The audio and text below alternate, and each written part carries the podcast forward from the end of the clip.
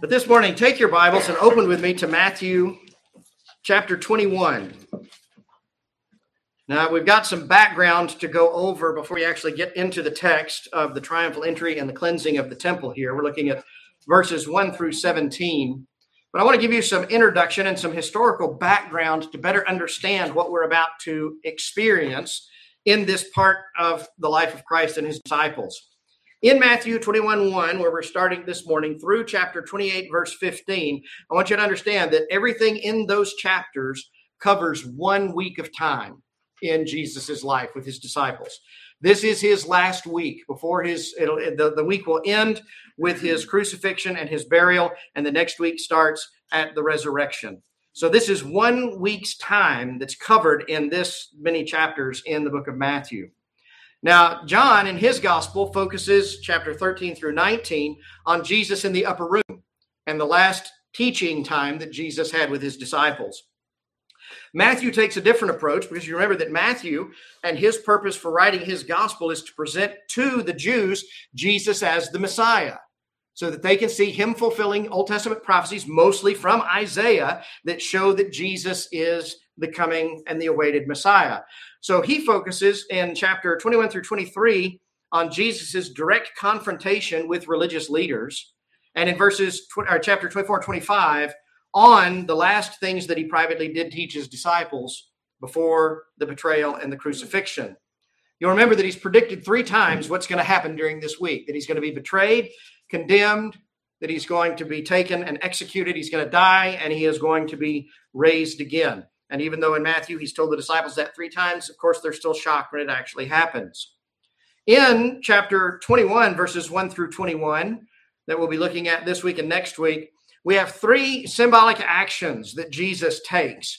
They're really, they are symbolic, but they're really also very purposeful because Jesus does something that's a little contrary to what he's done previously. He does something directly to provoke people so that they might ask the question could this be the Messiah? Now, you remember before when he healed people, he would tell the disciples, don't say anything. He tell the people to heal, shh, keep it quiet. And that, well, why? My hour's not yet.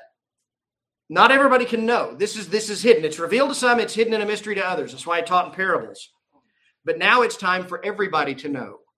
Now it's going to be a provocation on the point of Christ where he's going to come in and take actions that can only be taken to speak of his messianic authority. Jesus is going to show not by the healing and miracles, but by direct confrontation with the religious leaders that he is the Messiah and that they are in trouble because they have so corrupted the truth of God's word and corrupted what even the Messiah was supposed to be when he came. So Jesus is wanting to get a reaction from the crowd that says, Could this be the Messiah? We've already seen it happen with the people who are traveling with him from Jericho up to Jerusalem. We're going to look at two of those today the royal procession into Jerusalem and the cleansing of the temple. We'll start next week with the withered fig tree and what that means and what that represents. But to do that, to understand the triumphal entry, there's three points of background that we need to cover uh, the temple, the Passover, and the difference between being from Galilee and being from Judea. As we start with the text, when they drew near Jerusalem, they came to Bethphage at the Mount of Olives. Then Jesus sent two disciples, saying to them, Go into the village opposite you, and immediately you will find a donkey tied and a colt with her. Loose them and bring them to me. If anyone says anything to you, you shall say, The Lord has need of them, and immediately he will send them. All this was done that it might be fulfilled, which was spoken by the prophet, saying, Tell the daughter of Zion, Behold, your king is coming to you, lowly and sitting on a donkey, a colt, the foal of a donkey. So the disciples went and did as Jesus commanded them. They brought the donkey and the colt, laid their clothes on them, and set him on them. And a very great multitude spread their clothes on the road. Others cut down branches from the trees and spread them on the road. Then the multitudes who went before and those who followed cried out, Hosanna to the Son of David. Blessed is he who comes in the name of the Lord. Hosanna in the highest. As we have the triumphal entry, we need to understand a few of the dynamics that are happening historically. The first is that we're going to end up in this passage after the triumphal entry at Jesus cleansing the temple. He's going to go in and overturn the money changers' tables. So we have to realize the temple is the focal point for religion and for religious authority in Israel. There were three feasts a year that every male in Israel was expected to make a pilgrimage or attempt to make a pilgrimage to the temple. Passover was the biggest one. It was the center of religious life. And while there would be synagogues in the cities and in the outer regions, it was difficult for those further out to make it to Jerusalem, to actually make it to the temple. Well, here now, Jesus is coming to the temple. I want to put this in context for you because now we look and you see the Western Wall, the Wailing Wall, and you see the Dome on the Rock, and we see the ruins of the temple compound. And unless you've been there, it's difficult to comprehend that the temple complex at this time, as Herod had rebuilt it, was over 33 acres. This was a huge complex on the mountain there.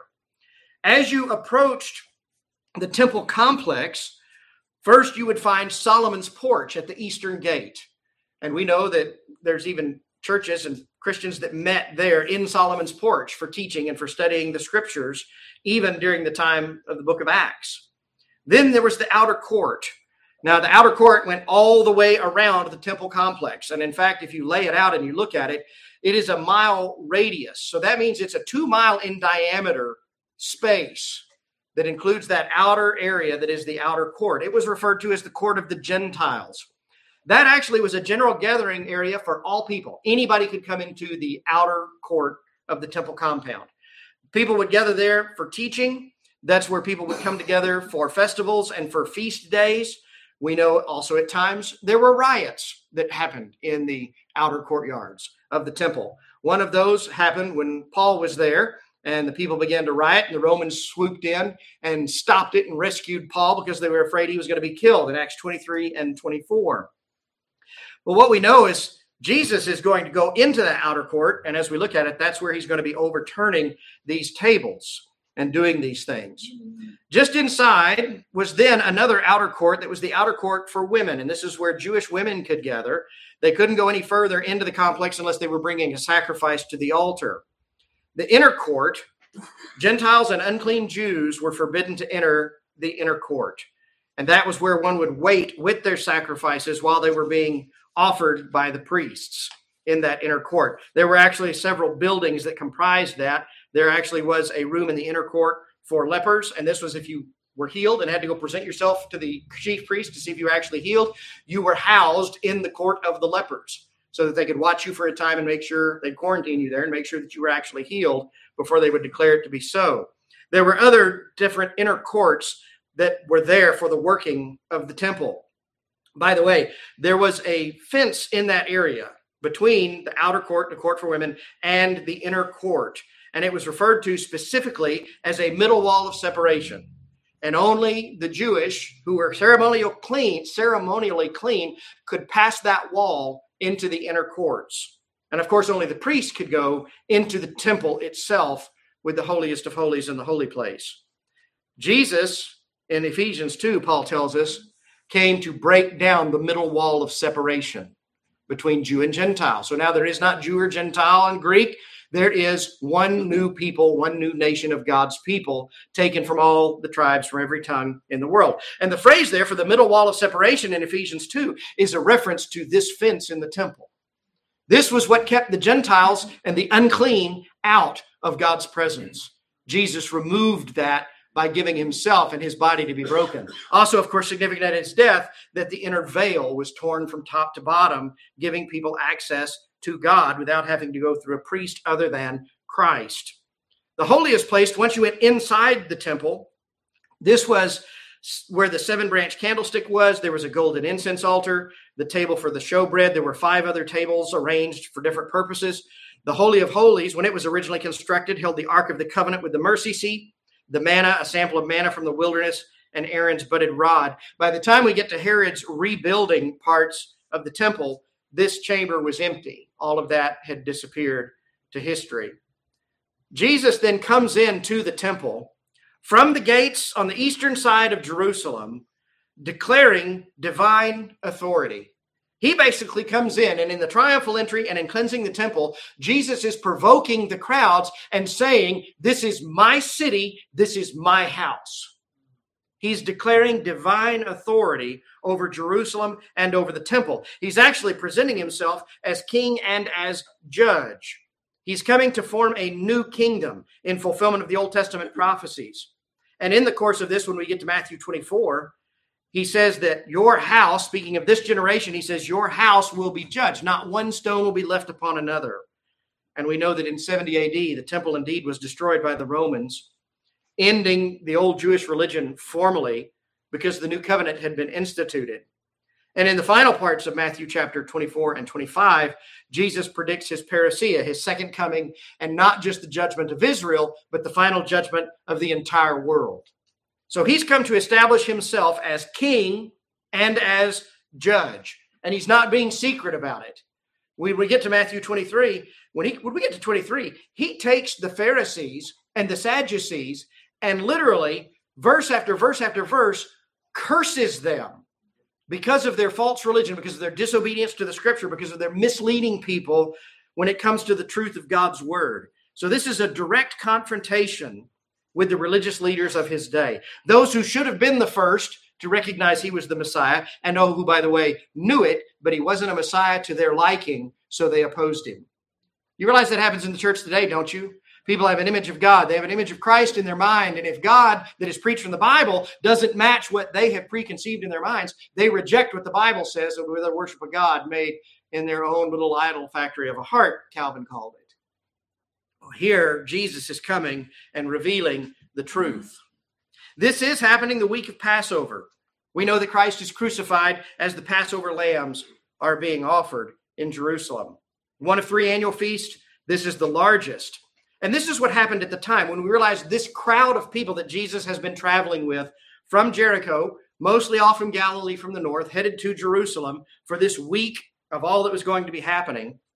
Jerusalem at this time had a population of around 30,000 people. Pretty big town at that point in history. During the Passover week, it's estimated that there would be between 180 and 200,000 people in Jerusalem. Now, that's significant when you think about all that happened and all that was going on, all of the sacrifices. And it was it was to the point that in order to be in Jerusalem, they couldn't fit that many people in the boundaries of the city. So the chief priests came up with an idea. They talked about it and they said, for this week every year, we are going to move the boundary of Jerusalem. We're going to reset the boundary all the way out to Bethphage at the Mount of Olives, a mile away. So you go out from Jerusalem a mile in every direction, and they would draw a new boundary. And if you were within that mile, you were considered to be in Jerusalem. You could be clean. You could come to the feast and the sacrifices and all of that. That's important, by the way, because Jesus ends up staying at Bethphage and goes from there at Bethphage, right there on the eastern side, to the Mount of Olives, and there then to the Garden of Gethsemane. And then he's arrested and taken to the temple where the Sanhedrin in the inner courts would have judged him and would have condemned him. The other fact that we need to know for background is the difference between Galilee and Judea. Galilee was a northern province of Israel. Between Galilee and Judea was Samaria and Perea. That was not Jewish land. That was Gentile, and the Samaritans, half Jewish, they weren't considered truly Jewish. So they were excluded. So you have the Galilean Jews in the north, you have Judea, which includes Jericho, Bethlehem, Jerusalem in the south. Of course, Judea is proud because they have Jerusalem, they have the capital city, and they have the temple. So all of the life of an Israelite focused on Judea and on Jerusalem. When we look at Judea to the south, and when we see the center that it played in that life, you have to realize that they were more strictly religious because there were more priests and the temple was there.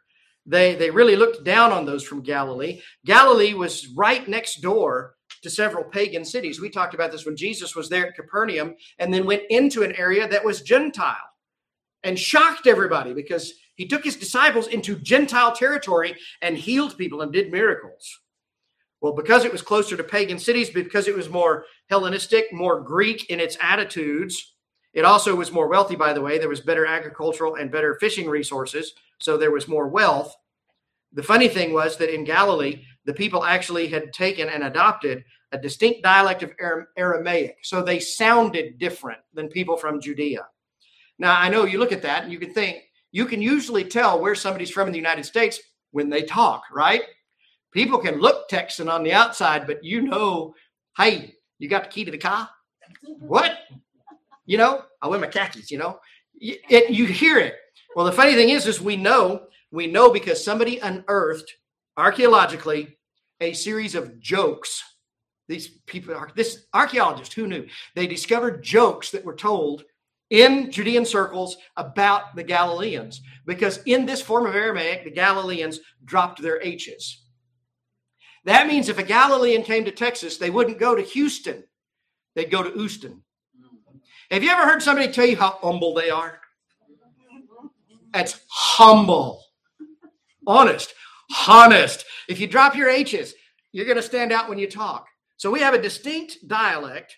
And by the way, don't we see this in the courtyard when Peter and John are there and the slave girl says, You're a Galilean. I hear it when you speak. And, and Peter, no, no, no. Their speech gave them away. Now, what I liked is to show how dramatic this was. One commentator actually said that a Galilean in Judea would sound like a Texan in New York. Mm-hmm. All right, you're, you're going to stand out, aren't you? There. I also found out researching this week, by the way, I did not know this. Did you know that Houston, Texas is the most, most ethnically diverse city in the United States of America? More so than Los Angeles, more so than New York, more so than Chicago. Houston now is the most ethnically diverse city in the United States of America. And that's what's amazing. Voddie Baucham said this. He said, What he loves about the Olympics is you can usually see an Olympian and just by looking at them know which country they're from. But when it comes to looking at the Americans, you have no idea that they're wearing America and USA on their shirt because they come from anywhere in the world, but they're here to represent the United States. But as we look at the differences, then, we run into a problem. Where was the Messiah supposed to come from? They knew, didn't they? When the wise men came, what, what did they know? They knew. The book of Micah tells us he's going to be born in Bethlehem of Judea. And everybody said, well, of course the Messiah is going to come from Judea. Bethlehem, by the way, is where the fields are, where the sheep are raised, the lambs are raised, that are taken to the temple in Jerusalem to be sacrificed at Passover. Of course, this is where the Messiah is going to come from. Of course, they didn't understand things sacrificially at that point about Christ. They thought he was coming as a militaristic king to overthrow Rome. Well, now suddenly there's a commotion outside the city gates. And there's a man called Jesus of Nazareth traveling with an entourage of several thousand people, some of them his disciples, from Galilee who all talk funny. Here they are Again, another commentator said you have to realize because the Judeans were more strict religiously, because they were proud, because the Messiah was going to come from where they were and be one of their number, they very much looked down on their northern country cousins. It's, it's just, it's almost a reverse of the history of the United States between the North and the South. The distinctions were so different that they almost consider themselves two different countries.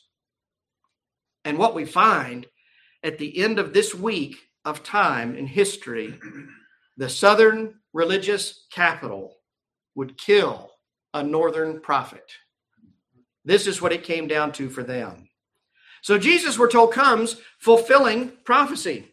As they drew near to Jerusalem, they came to Bethphage on the Mount of Olives. This is within that one mile boundary. So Jesus sends two disciples over into a village next to them to find a donkey. Now, the way this is explained, it, it, they didn't just go see a donkey and a colt and say, hey, we're taking them. And the person said, no, you're not. This is prearranged. And, and the password was, the Lord needs them. Literally, this is for God. And it was prearranged. They knew what was going on with the donkeys. The reason for asking for the donkey was so that Jesus could ride on the foal. So this would have been a donkey that had never been ridden before. Uh, those who train animals have said that more than likely they took the mother along as well, because in that kind of a crowd, with that kind of a commotion, with somebody on his back for the first time, this colt needed to follow mother and was led that way to take Jesus up into town. Well, why would Jesus be on a donkey? The first answer, by the way, is really the simplest because the prophet said he would. It was prophesied, so it would be. But I want you to understand there's more to that. Jesus did this specifically because in a group of thousands of people ascending into the city, somebody sitting on an animal is going to be more visible than the crowd that is walking. And it's actually going to appear because this is the way it happened. He is being led with the donkey and leading this crowd of people up toward Jerusalem. So those watching from the gates see this horde of Galileans who all talk funny coming with a man on an animal coming and leading the way. So everybody can see Jesus. This is a provocative moment. This is this is no longer a secret. Jesus means to be seen. Now, of course, this is a fulfillment of prophecy.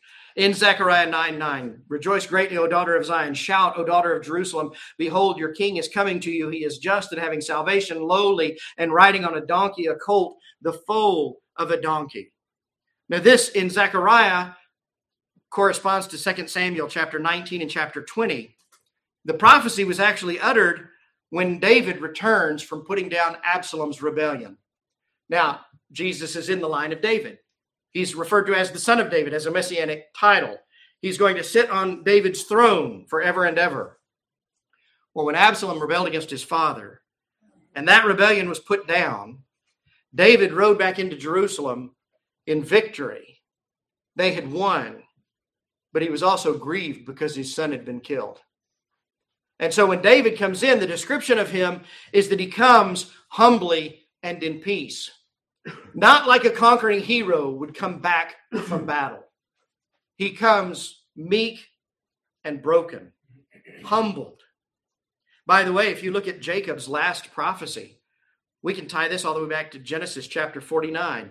The last prophecy that Jacob made about the last times before he died.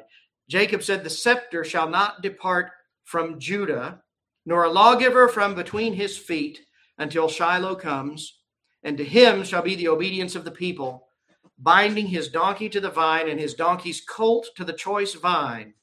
He washed his garments in wine and his clothes in the blood of grapes. What a picture of Jesus Jacob had just before he died to see these things unfolding in time. So he's riding on this colt not on foot. He stands out in the crowd, again, prearranged. It is a young donkey, not a war horse, because Jesus was coming to establish a new kingdom by peace, not coercion. And while he was mighty, all of the gospels make the point that he came in meekness. We say he's trying to provoke a response and he's trying to stand out, but at the same time, he is doing this with meekness. Now we have to say, what is meekness? Because we think meek means weak. We think meek means wishy washy. Meek, by its very definition, means strength under control. Not being controlled by rage or by emotion or even by strength or power, but having all of that under control. That's what it is to be meek. So Jesus coming in meekness. I mean, we know this. The disciples at times asked him to call fire down. Can we call fire down out of heaven on all these false professors? Come on, let's just smash them. God, just kill them. Jesus was meek. He hadn't come at this point to be a judge, but he was about to reveal himself as the judge, and he was about to pronounce judgment. So while he is coming, the disciples went, they found the donkey. Everybody put their clothes on the donkey because they didn't have saddles. Jesus sat on them. Now, this is funny. This this tells you the problem with commentaries, by the way. But pastor who mentored me said you have to understand the Bible sheds a whole lot of light on those commentaries. We start with the scripture, then we can go to the commentaries for historical help, for language help, for whatever else. But you know, there's actually a debate because it says a very great multitude. Or uh, verse seven, they brought the donkey and the colt, laid their clothes on them, and he sat on them. And people, he sat on both of them, the mom and the colt. Jesus straddled to it. No, he sat on them, the clothes. There's an actual argument about that. He sat on the clothes on the donkey because there was not a saddle. And then the people began to take off their outer cloaks, throw them on the ground. They began to cut down branches and throw them on the ground. And this this is a historical action. This is not something that has happened for the first time here. This was the equivalent of laying out a red carpet for a royal visit. You see this, that they lay out a red carpet and royalty steps out and walks on the red carpet, not on the ground. So they were, by their actions, proclaiming that Jesus was king. In 2 uh, Kings 9:13, each man hastens to take his garment and put it under him on top of the steps, and they blew trumpets, saying, Jehu is king. This was a pronouncement of royalty. The king is coming to Jerusalem, and Jesus is that king. Now, when they did this, the multitude went before, and those who followed cried out, saying, Hosanna to the Son of David! Blessed is he who comes in the name of the Lord. Hosanna in the highest. The word Hosanna means save us now. The term son of David is a messianic descriptor. Everybody who knew the scripture knew that that's what that meant. They are proclaiming that Jesus is king, but he's not just king, he's also Messiah and Savior, and they cry out for salvation. Save us now, Son of David. And then they quote Psalm 118, 25 and 26 Blessed is he who comes in the name of the Lord. This is the highest of the Psalms of Ascension, ascending up to Jerusalem to make sacrifices. In the Psalms, we run up, I think, from chapter 113 up to 118, the Psalms of Ascension. Psalm 118 is the height of that. And this is what the verse says Save now, I pray, O Lord. Translate that Hosanna. Save us now. O Lord, I pray, send us prosperity. Blessed is he who comes in the name of the Lord. We have blessed you from the house of the Lord this crowd around Jesus while he's on this donkey riding into Jerusalem with all of this throng of pilgrims coming up for Passover is crying out to everybody who will listen this Passover, the Messiah has come and revealed himself. Our King is here. Everything we've been waiting on. He's here. He can save us now. He's the son of David. He's the royal king. He is the Messiah. He is the Savior. This was a pronouncement. Now, people wonder and they ask questions and they say, how can the crowd at the triumphal entry say he's the king and the Messiah and cry out for salvation? And a week later, less than a week later, cry out, Give us Barabbas, crucify him. Because that's a different crowd. Here's what we miss when we read too quickly we have this group of Galileans coming into Jerusalem who have walked with Jesus. They've seen him heal blind Bartimaeus and others. They've watched the miracles. They've heard him teach. It's no longer a secret. More and more of them are coming to believe as they travel that 18 miles from Jericho to Jerusalem. And by the time they get to the final mile, this crowd is in a frenzy because they are actually partaking in the history, the greatest historical event that they can expect in all of their lifetime. The Messiah that's been promised from the Old Testament on is here. And there he is. And he's Jesus of Nazareth. And he's our Savior and He's our Messiah. The world will never be the same from today. Verse 10 And when he had come into Jerusalem, you see, so far in this triumphal entry, this is outside with the pilgrims, with the Galileans. When he had come into Jerusalem, all the city was moved, saying, Who is this? So the multitude said, This is Jesus, the prophet from Nazareth of Galilee. Now we have to understand a couple of things here because we lose things in the translation. When he had come into Jerusalem, all the city was moved. We think it could be moved in a good way or moved in a bad way. This word literally means they were greatly disturbed. Now, why would a bunch of Judeans inside the city of Jerusalem, waiting for a Judean Messiah to come from Judea, be upset by a Galilean throng of crazy people who can't even pronounce words right, saying that Jesus of Nazareth is the awaited Messiah.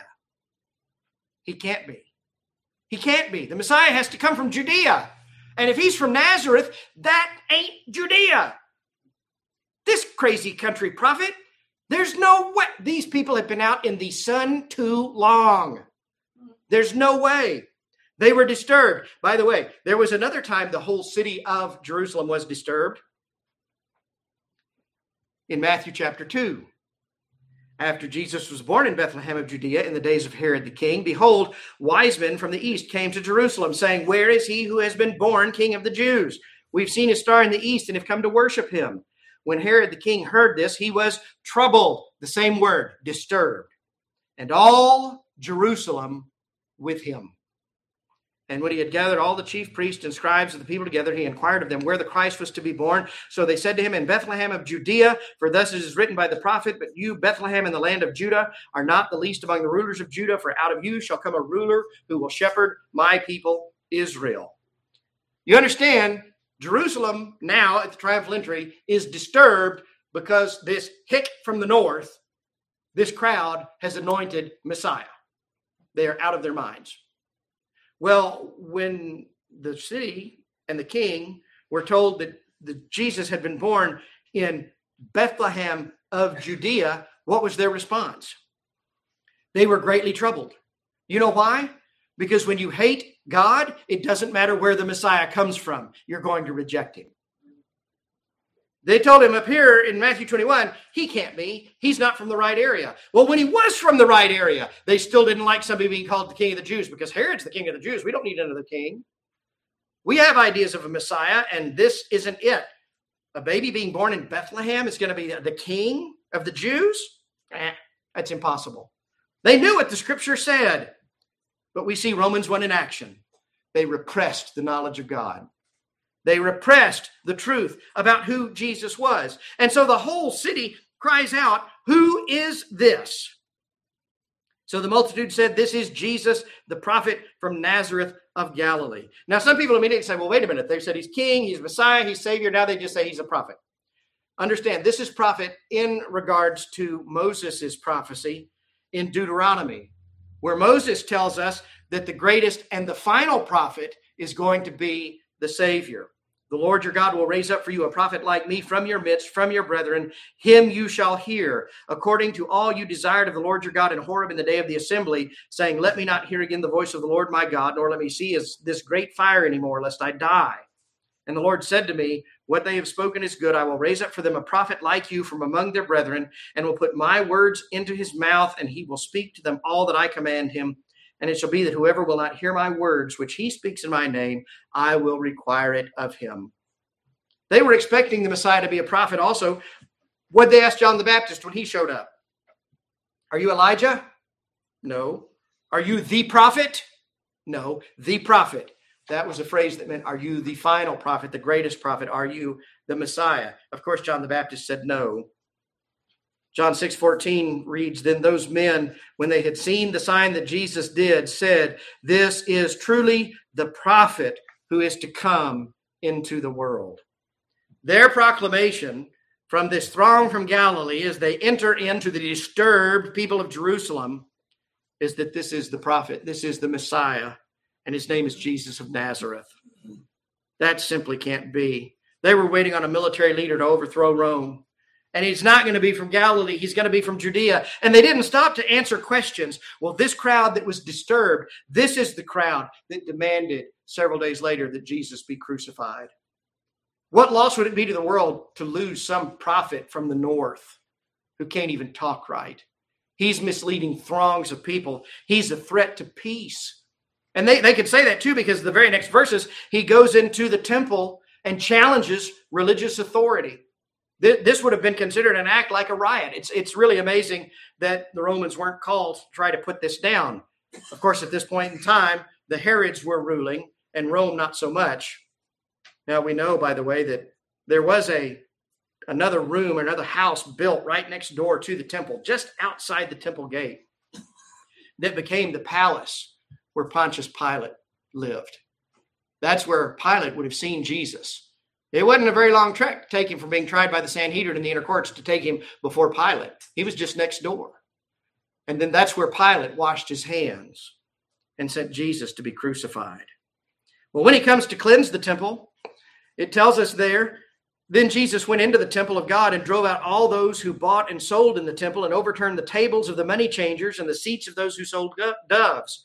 And he said to them, It's written, My house shall be called a house of prayer, but you have made it a den of thieves. Then the blind and the lame came to him in the temple, and he healed them.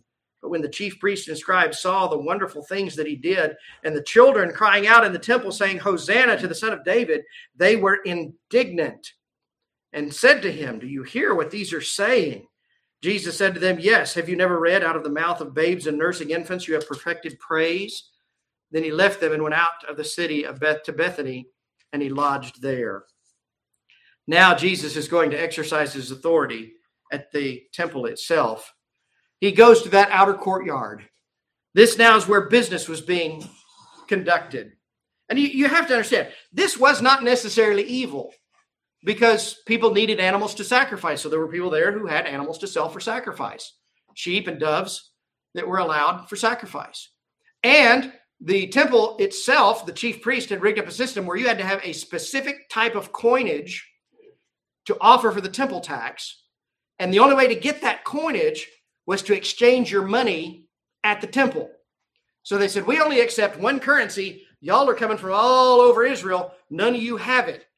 This, I, I thought how to liken this, and I, I figured out a way pretty good. Some of you are going to remember this. Do you remember the first time you ever went to Chuck E. Cheese? And you had to use tokens? It used to drive me nuts to go to an arcade and it didn't just take quarters. You had to change the quarters and get the tokens. Without the tokens, you couldn't play the games. And then you realize how many, you know why they do that. Do that so you don't realize how many quarters you're spending on that game every time you get a new life, right? Well, here's what the temple did you have to have this special token, and it's this equivalent in your money. And there's a guy right outside the gate. You go exchange it, he'll charge a fee, and then you'll have money so that you can come in, buy animals for sacrifice, and offer the temple tax. Why is it always about where the money goes? Why is it always about where the money goes?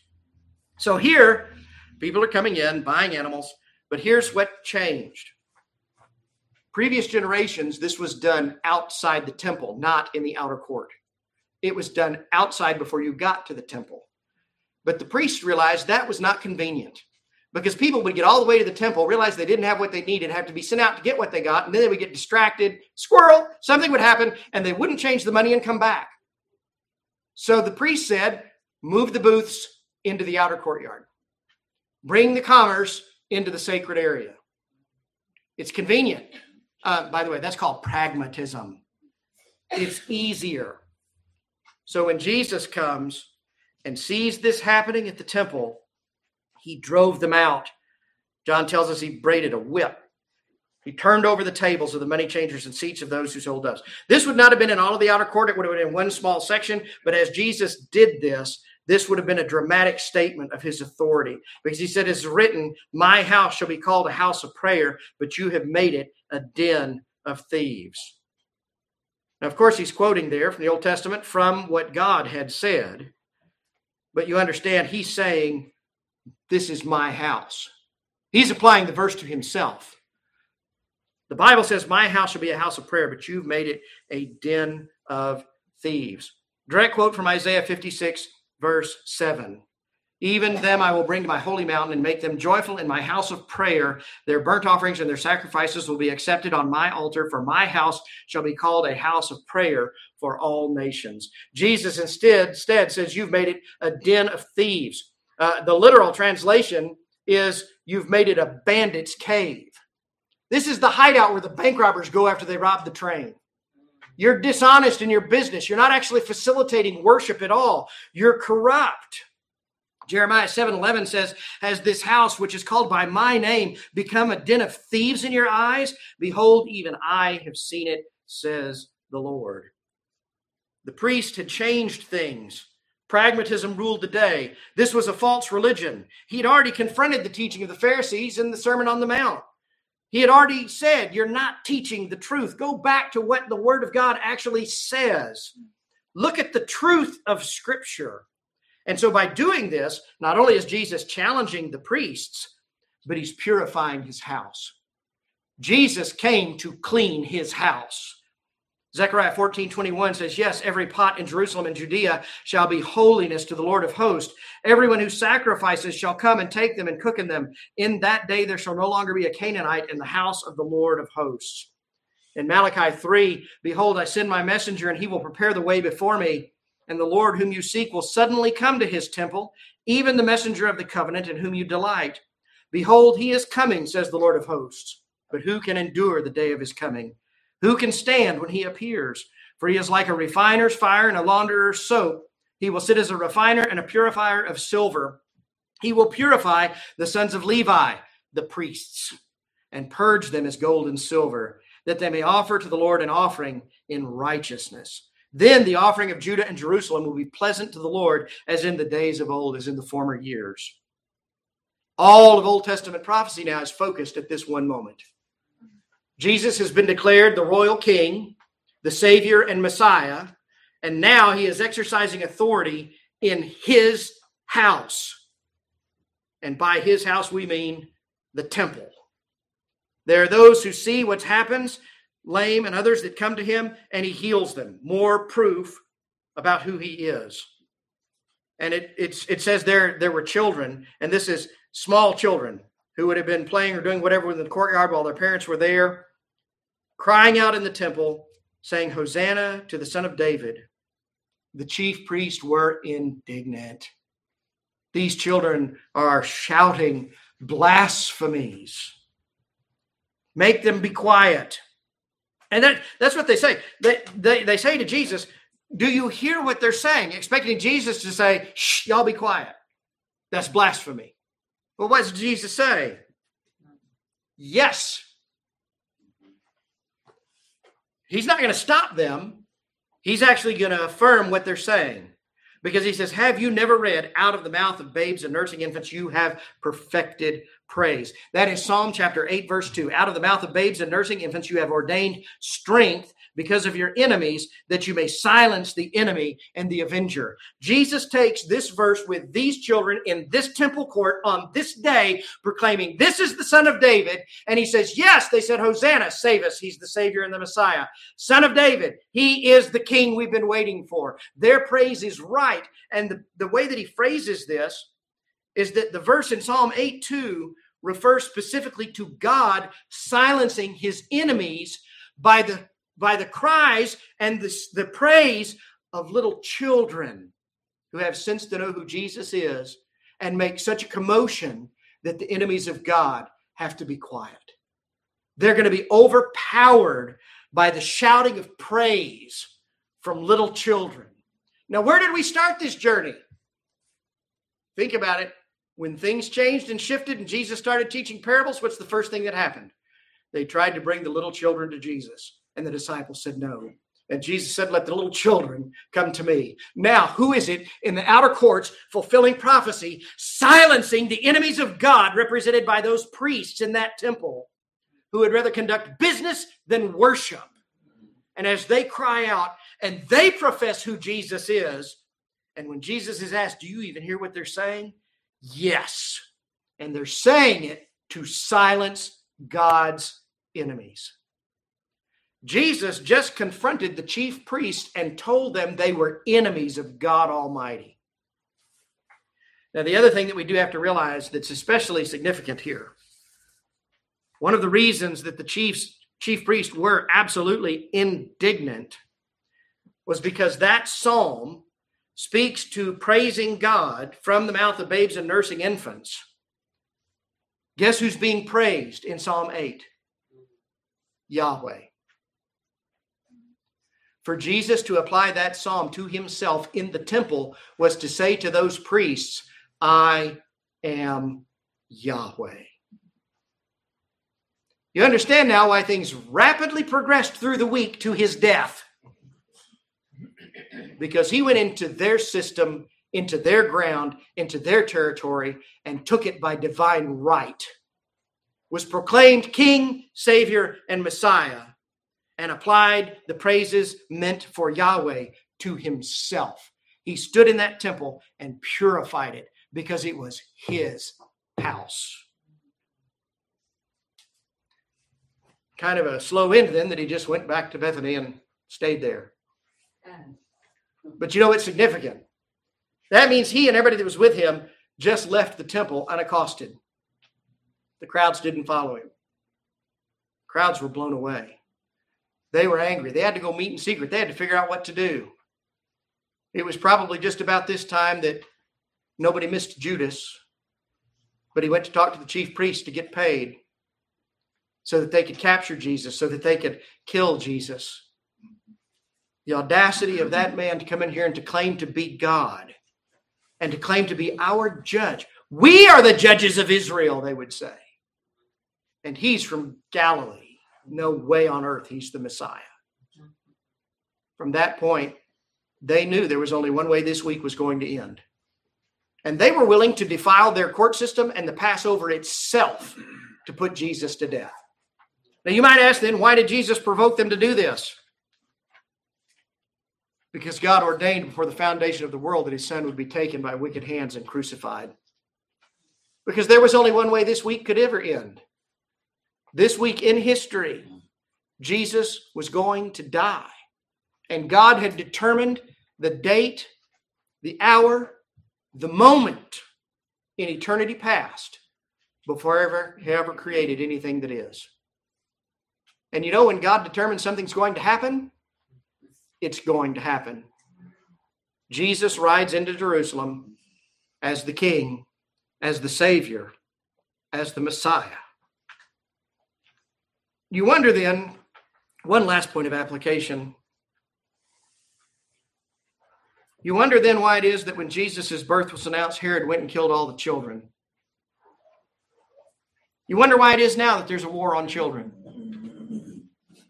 And if you can't kill them before they're born, then we'll we'll mess them up so mentally that they don't know what they are by the time they're four years old, but apparently can make decisions that'll affect the rest of their lives.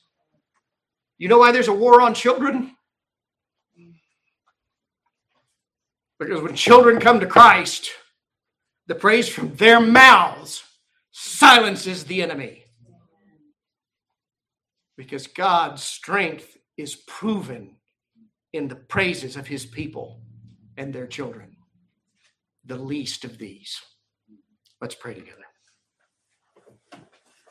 Father, how we thank you for this triumphal entry, for this cleansing of the temple, for Jesus showing himself strong, standing in his authority, and by divine right taking claim to his house. We thank you for the new covenant that he came to institute by the shedding of his blood, for his willingness to endure the scorn, the indignation from the chief priest and from the crowds in Jerusalem. But how we thank you for the praises from those children in the courtyard. Hosanna, son of David. Father, I do pray that you would move us to worship you more than we do to praise you and to find that your strength is demonstrated in our praise. That when we who are the least of these proclaim your goodness and your greatness, your gentleness and your mercy and your grace, it silences your enemies. They can't explain how a new kingdom could be established by the death of the newly pronounced king. And yet, that's exactly how Jesus did it. To establish a new kingdom of peace, he had to be killed. But then, as he was raised to new life, in that new life, that middle wall of separation has been torn down. There is no Jew, there is no Gentile. There are only those who are not your children and those who are, only those who are saved and those who need to be. Father, I pray that you would embolden us, embolden us in our preaching to tell the world who Jesus is they know it. By your Spirit, help us remind them. And in that reminder of the gospel, draw your children to yourself. We pray these things in Jesus' name. Amen.